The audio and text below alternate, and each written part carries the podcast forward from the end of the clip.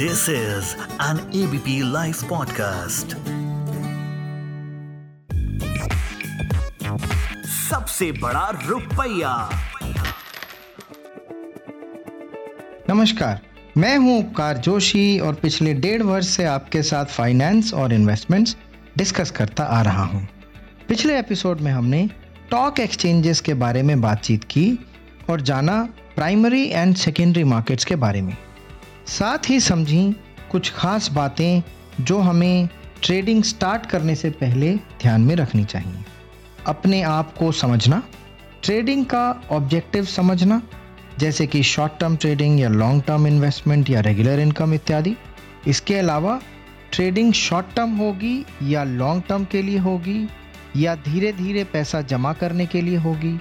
और किस तरह से टैक्स और कमीशन इत्यादि से आपकी ओवरऑल रिटर्न कम हो सकती है? अब जैसा मैंने पिछले एपिसोड में प्रॉमिस किया था, आज हम बात करेंगे कितने तरह की ट्रेडिंग हो सकती है और इनके बारे में जानेंगे। तो सबसे पहले बात करेंगे डिलीवरी और नॉन डिलीवरी के बारे में।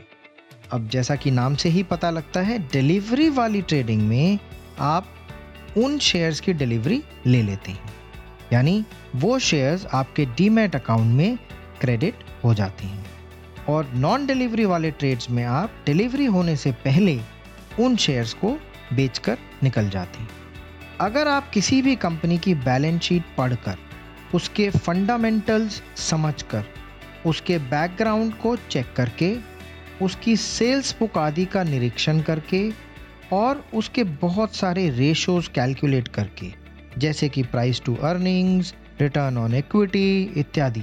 ये सब चेक करके इन्वेस्टमेंट कर सकते हैं तो लॉन्ग टर्म डिलीवरी ट्रेडिंग आपको फ़ायदा पहुँचा सकती है।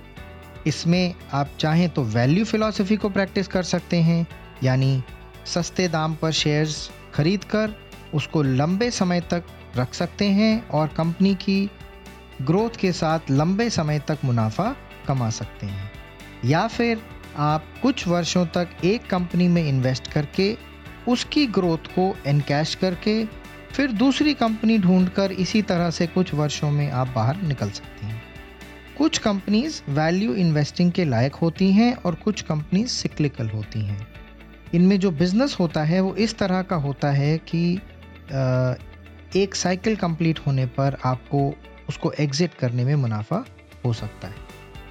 आशा करता हूँ कि आपको आज की टर्म्स अच्छे से समझ में आ गई होंगी। अगले एपिसोड में ट्रेडिंग के कुछ और प्रकार डिस्कस करेंगे। तब तक आप सभी अपना खूब ध्यान रखें। सभी को उपकार जोशी का प्यार भरा नमस्कार। सबसे बड़ा रुपया।